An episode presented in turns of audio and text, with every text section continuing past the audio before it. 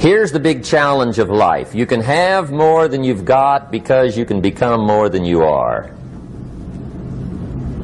That's the challenge. And of course, the other side of the coin reads, unless you change how you are, you'll always have what you got.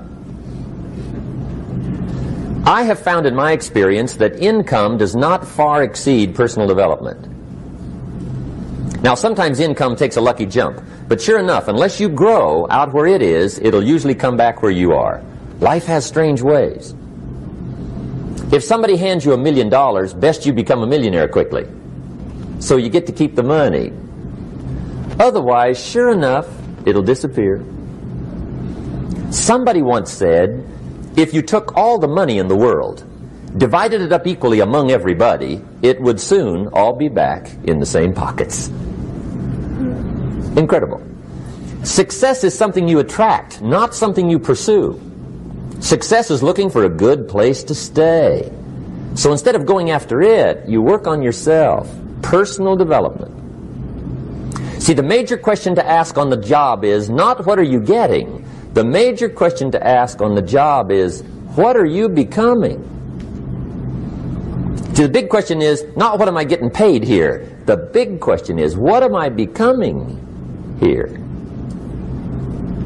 Because true happiness is not contained in what you get. Happiness is contained in what you become. So that's our major subject for tonight, personal development. Of all the assignments Mr. Shoaff gave me at age 25, this was probably the most difficult. In fact, I'm still working on this one. I think it's an unending challenge to see what you can become. The next subject is called Basic Laws. And it's good to study the basics.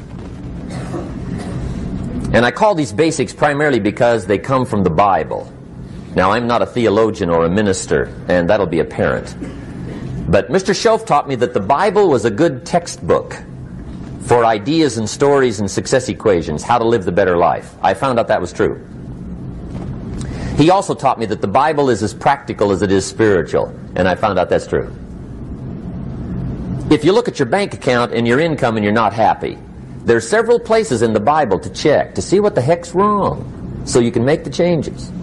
And we're going to cover some of those tonight called basics. Okay. The next subject is my favorite, setting goals. Mr. Shoaff taught me how to set goals. What a favor that was. One morning at breakfast, shortly after I met him, he said, Jim, let me see your current list of goals and let's go over them and talk about them. He said, maybe that's the best way I can help you get a better direction started. And I said, I don't have a list. He said, well, is it out in the car or home somewhere? I said, um, no, sir. I don't have a list anywhere. He said, well, young man, that's where we got to start. He said, I can tell you right now, if you don't have a list of your goals with you, he said, I can guess your bank balance within a few hundred dollars. Which he did. And that got my attention. I said, you mean my bank balance would change if I had a list of goals? He said, drastically. That day I became a willing student how to set goals. And sure enough, learning how to set goals changed my life. And I often wondered why no one had ever taught me how to set goals up until age 25.